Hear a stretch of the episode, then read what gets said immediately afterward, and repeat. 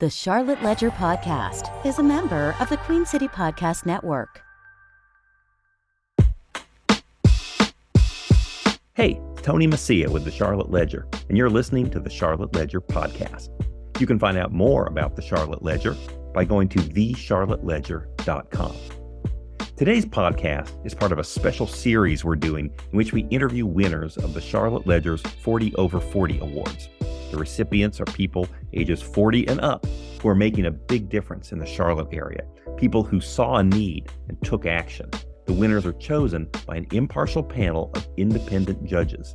We accept nominations in January and celebrate the winners in an in person event in April. You can find out more about all of that at ledger40over40.com. The host of today's podcast is Steve Dunn.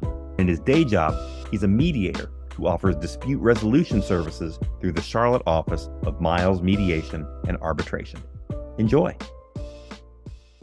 Hello, this is Steve Dunn, and welcome to the Charlotte Ledger podcast. I'm honored today to be joined by Kim Aprill, Executive Director of Feeding Charlotte. Welcome, Kim. Thank you so much for having me.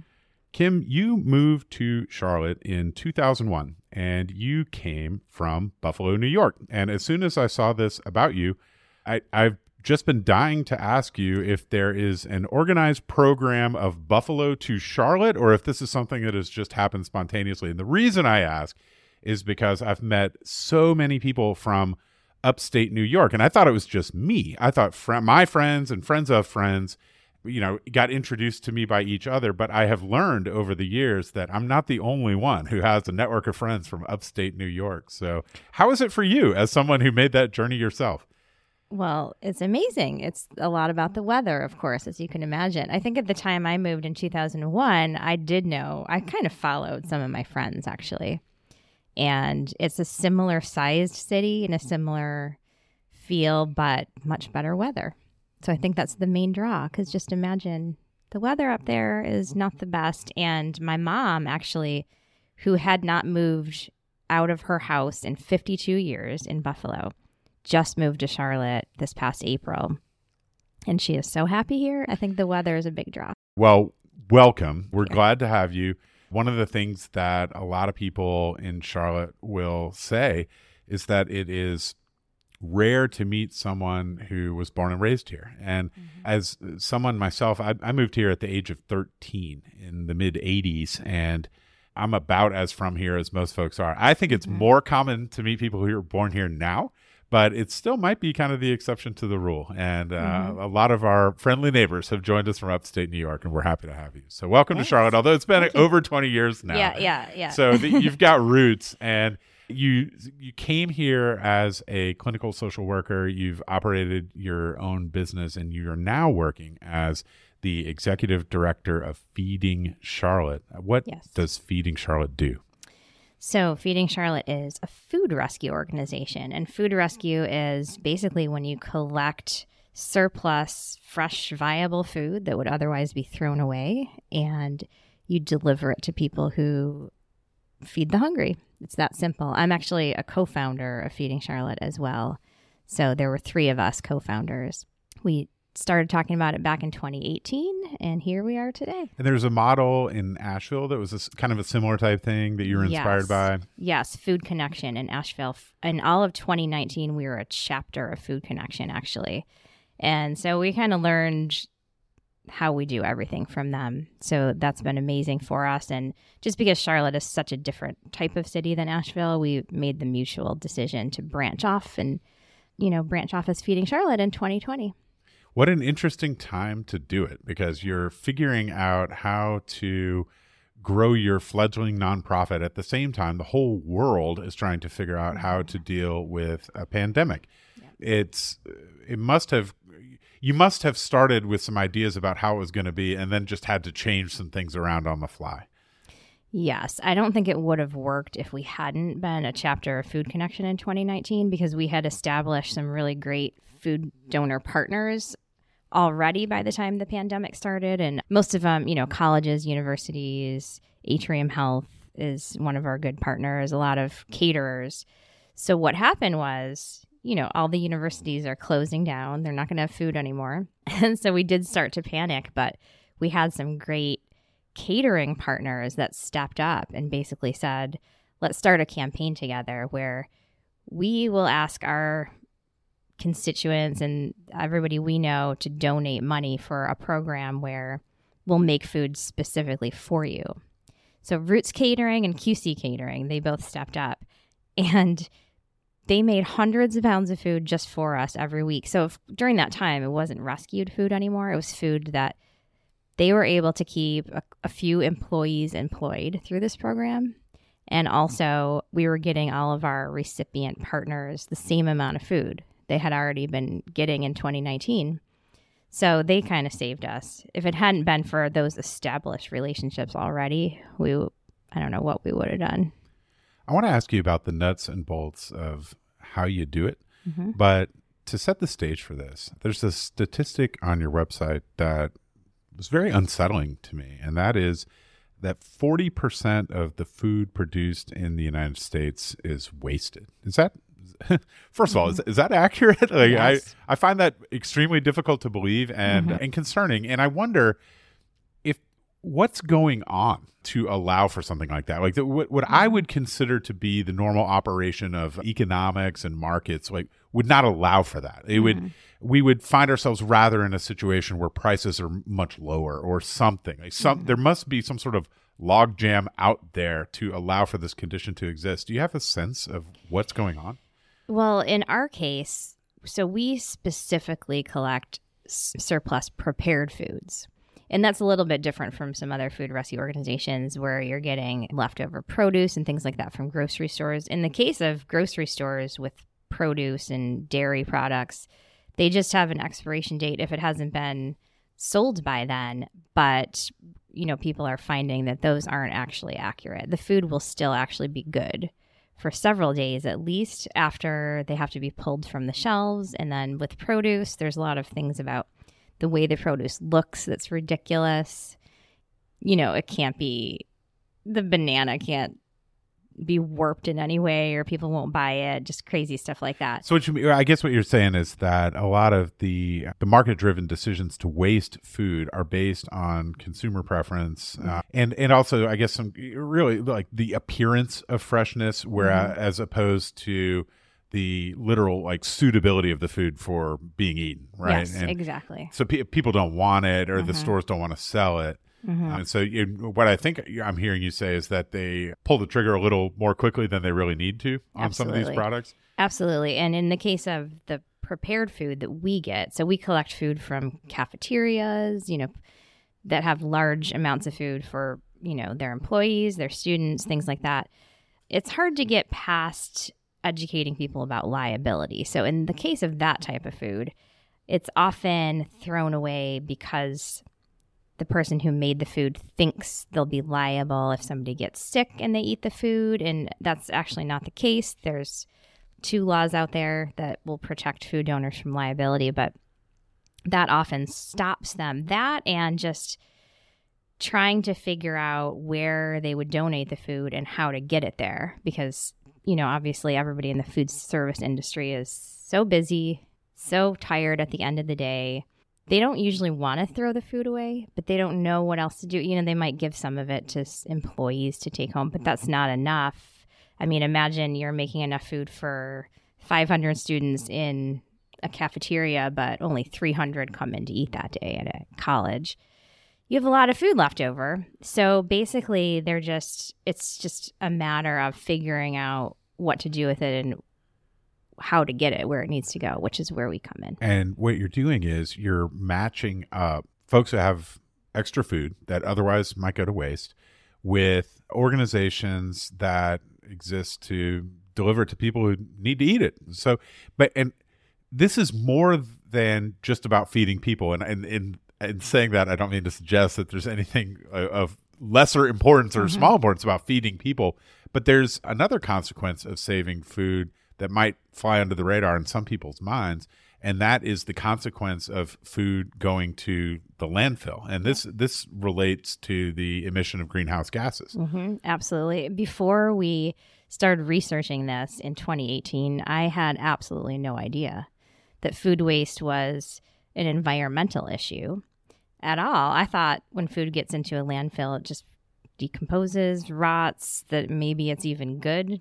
Yeah, like earth, of, of like, all the no- of all the stuff we send to landfills, you'd think like food's like not so bad, right? Right, right, the stuff right. you worry about is like batteries and Mhm. old computers and stuff like that. But in fact, the food decomposes Mhm. and and it produces Yeah, it produces methane and other greenhouse gases that are harmful to the environment. And those are the types of things accelerating global warming. So, yeah, we we use a software system for to match our food donations with our food recipient organizations and that software actually calculates our greenhouse gas benefit as well.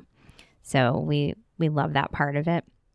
Well, and as we're talking about this uh, this virtuous cycle that you're creating, where you're you're taking excess food off of people who would otherwise just be discarding it, you're delivering it to people who need to eat it and can benefit from it in that way. You're saving the greenhouse gas emissions that otherwise would occur if this stuff was sent to a landfill. Also, there's a financial benefit to the donor, Yeah, right? Because this is essentially like a charitable donation, or so there's some Mhm. tax benefit to yeah, it, right? Absolutely. Yeah. It's a win for everybody involved and a win for the environment. And yeah, the software I was talking about, it creates tax receipts for the food donors that they can get whenever they want, if they want it on a monthly basis, a yearly basis. And yeah, often, especially for caterers, that could be huge in, you know, for their taxes. So Now, I know there's a lot of people who are listening to this who are thinking, you know, I'm probably not going to finish the sandwich that I'm eating right now. I'm going to call Kim and, I, and she can come over and pick it up. Or, you know, like, you know, I've been composting lately. I'm just going to come dump my compost over in your parking lot or something. In reality, you're, there are limits on Mhm. what you can accept or what you even kind of want to accept under certain Mhm. circumstances, right? So what Yeah. are, what are the types of things that uh, that that you need? I will say there are other people listening to this who are thinking I really might be a suitable candidate for Mhm. participating in your program. So what are you looking for? What are you not looking for? Yeah, we do not take food from people's personal residences. so, but sometimes we get calls about that. No, the food has to be prepared in a commercial kitchen. So, and then it has to be enough to feed at least 20 people. So, we can't really, we don't have the capacity to go around and pick up five pounds of food here and there. So, and, and enough to feed 20 people is actually only 20 pounds. Usually it's about one pound per person. So it's really not that much, but but usually we get it between 50 and 200 pounds per donation, I would say. And then, you know, there's requirements for how it needs to be packaged, stored prior to pickup and all that. But it, yeah, it has to be from a commercial kitchen. And you're also though you, there's some nutritional content that you're looking for as Mhm. well, right? Like you know, if I've got 50 dozen excess donuts, that's a little bit different from you know like a complete meal, right? In terms of what Mm-hmm. Yes. your what you're trying, what your mission is. Yes, we're looking for a complete meal. So we don't we won't take bread products or desserts without a meal accompanying it. So we will take those things, but it has to come with like lasagna or whatever else you have. We won't deliver just bread or just desserts. So let's talk about how you actually do it, right? Okay. There there's an aspect of it that is controlled by software Mm-hmm. where you're matching up donors and recipients, right? But then you're also providing the distribution itself, like you're you're picking up and delivering the food, right? Yeah, our system relies completely on volunteers. So I think right now we have about 90 registered volunteer drivers, and they register in our software. It's called Chow Match, and they have to take and pass a food safety quiz in order to be eligible.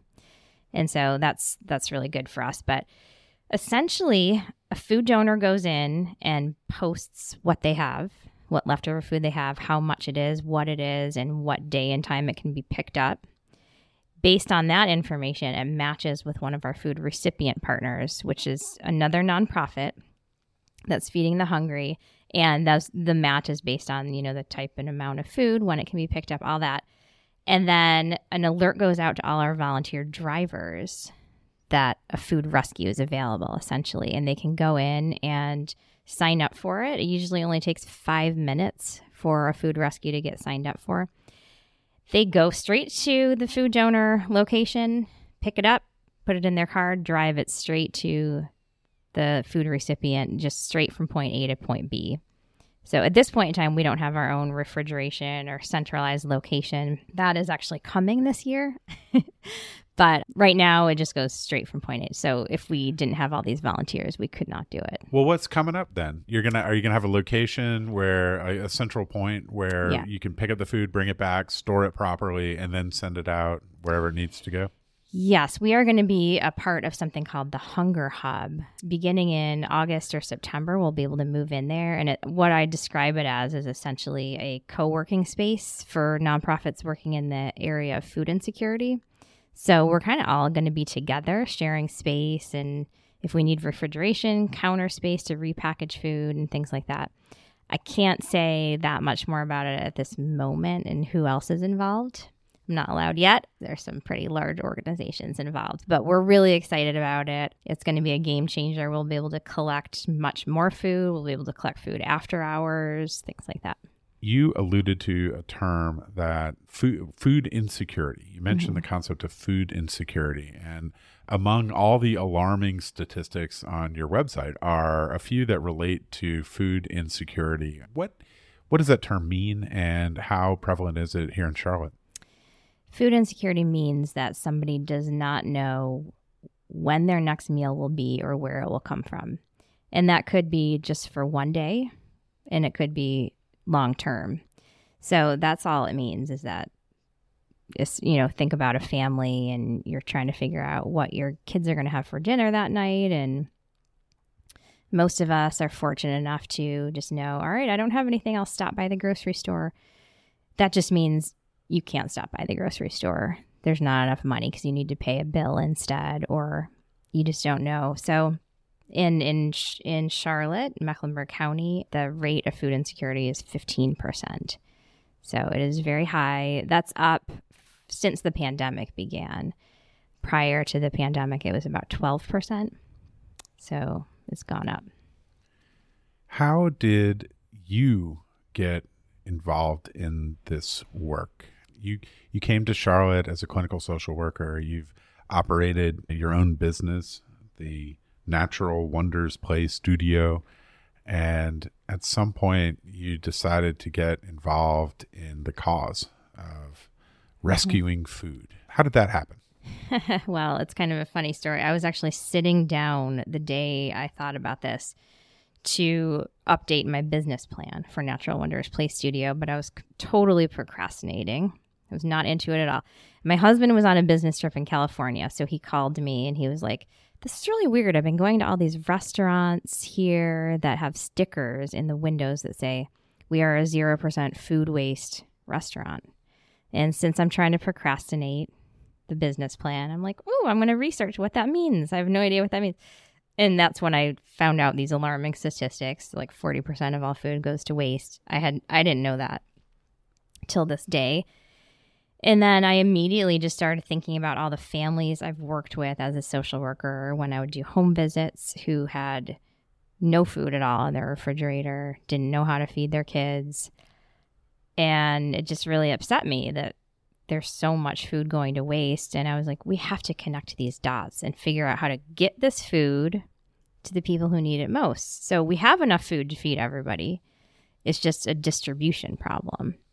And then this is the funny part. I wrote a Facebook post, just random Facebook post that said something like, "So if someone were to figure out how to take excess food and deliver it to people who need food, does anybody know how to do that, or does anybody would anybody want to help me?"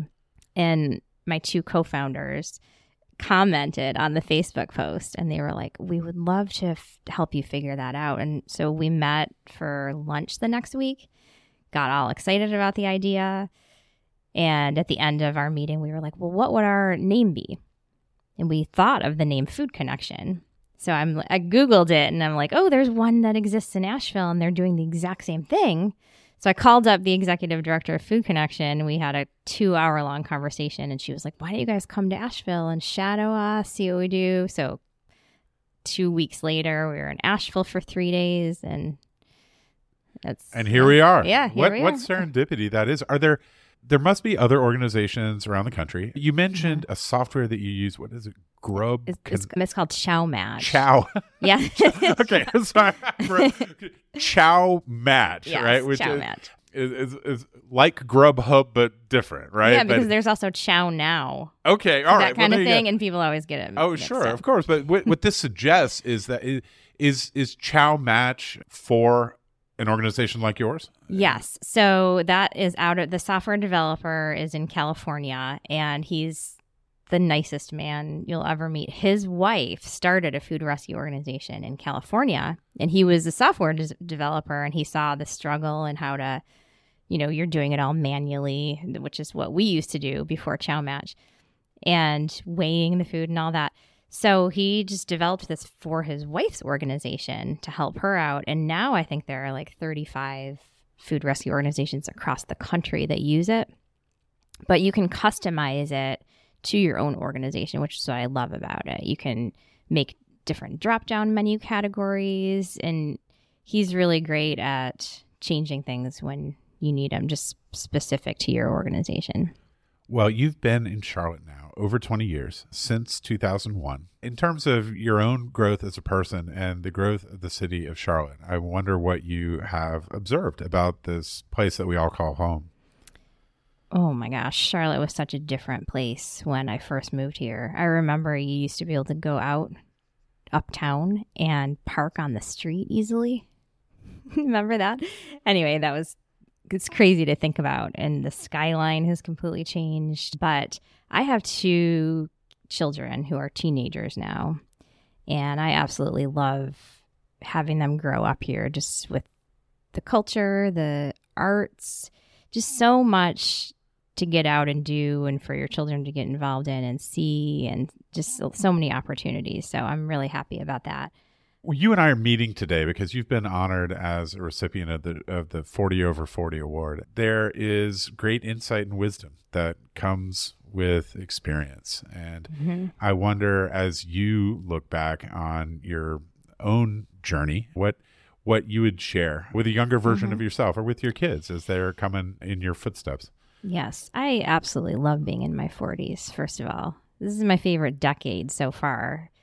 It, it is true. I mean, that's kind of a cliche thing to say, but it is true that you kind of stop caring as much what other people think when you get into your 40s. The advice that I always think of that I wish I could give to my younger self was to trust my own instincts and not be so persuaded by what other people are saying to me. I've realized that I have pretty good instincts. And if I go with those, I'm much happier.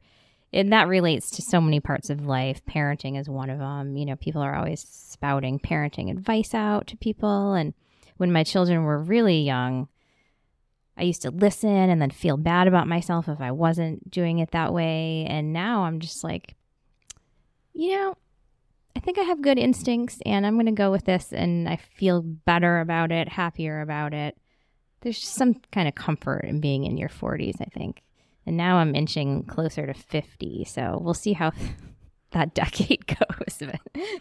I'm sure it'll be great. I think it'll. be Everybody great. always says it's great. They, every, Yeah. everybody I've met just says like whatever Yeah. age you are is truly the best.